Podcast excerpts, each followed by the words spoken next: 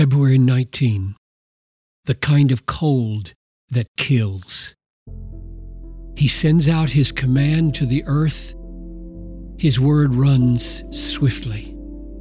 Psalm 147, 15. Tonight, it will be 40 degrees warmer in our kitchen freezer than it is outside here in Minneapolis. The high temperature tomorrow will be 5 degrees below zero Fahrenheit. We receive this from the Lord's hand. He sends out His command to the earth. His word runs swiftly. He gives snow like wool. He scatters frost like ashes. He hurls down the crystals of ice like crumbs. Who can stand before His cold? He sends out His word and melts them. He makes His winds blow and the waters flow.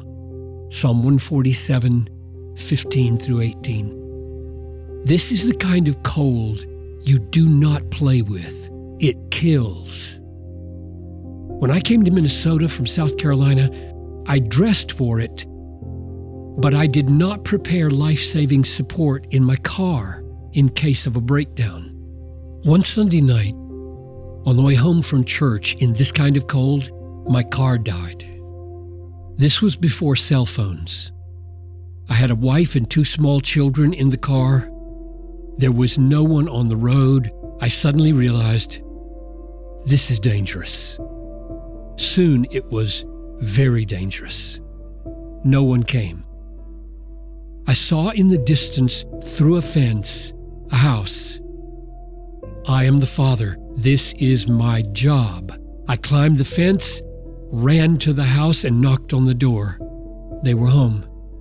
I explained that I had a wife and two small children in the car and asked if they would let us in. They did. This is the kind of cold you do not play with. It is one more way God says, whether hot or cold, high or deep, sharp or blunt, loud or quiet, bright or dark, don't toy with me.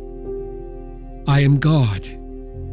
I made all things. They speak of me, just like the warm summer breezes do, and the gentle rains, and the soft moonlit nights, and the lapping of the lakeside, and lilies of the field, and the birds of the air. There is a word for us in this cold May the Lord give us skin to feel and ears to hear.